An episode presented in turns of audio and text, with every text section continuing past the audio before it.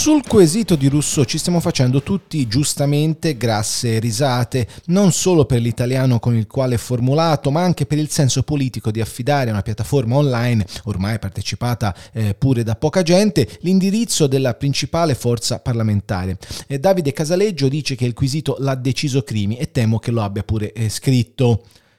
Sei d'accordo che il movimento sostenga un governo tecnico-politico? Due punti che preveda un super ministero della transizione ecologica che difenda i principali risultati raggiunti dal movimento con le altre forze politiche indicate dal presidente incaricato Mario Draghi?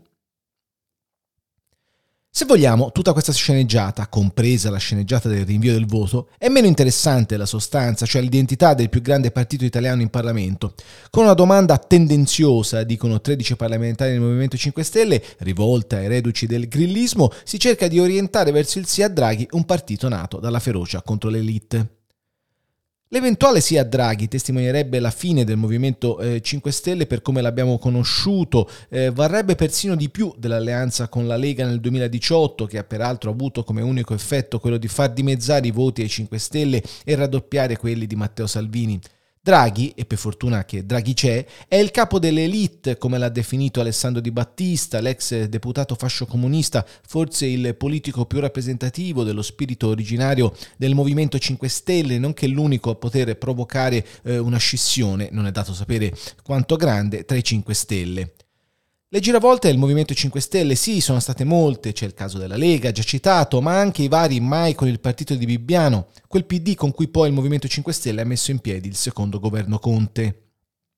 Nessuno di questi passaggi tuttavia è mai stato metabolizzato per davvero come testimonia il calo di consenso negli ultimi due anni e dire che nel 2018 il Movimento 5 Stelle era arrivato in Parlamento prendendo eh, il 32,5%.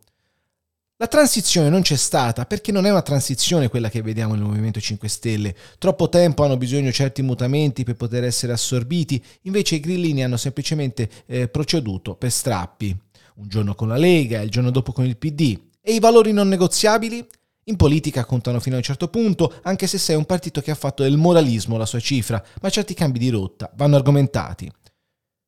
Non c'è dunque transizione politica nel Movimento 5 Stelle, ma c'è bisogno, a quanto pare, di transizione ecologica da 24 ore non si parla eh, d'altro, se ne parla persino troppo di questo eh, cosiddetto super ministero chiesto eh, da Beppe Grillo, come se non avessimo altri eh, problemi in questo momento da risolvere, l'emergenza sanitaria, il piano vaccinale da completare, la crisi socio-economica, sono queste le cose di cui ci dovremo occupare, altro che le rivendicazioni ambientaliste di un partito che da quando è al potere se ne strafrega dell'ambiente, una delle famose 5 Stelle con cui il Movimento 5 Stelle è nato.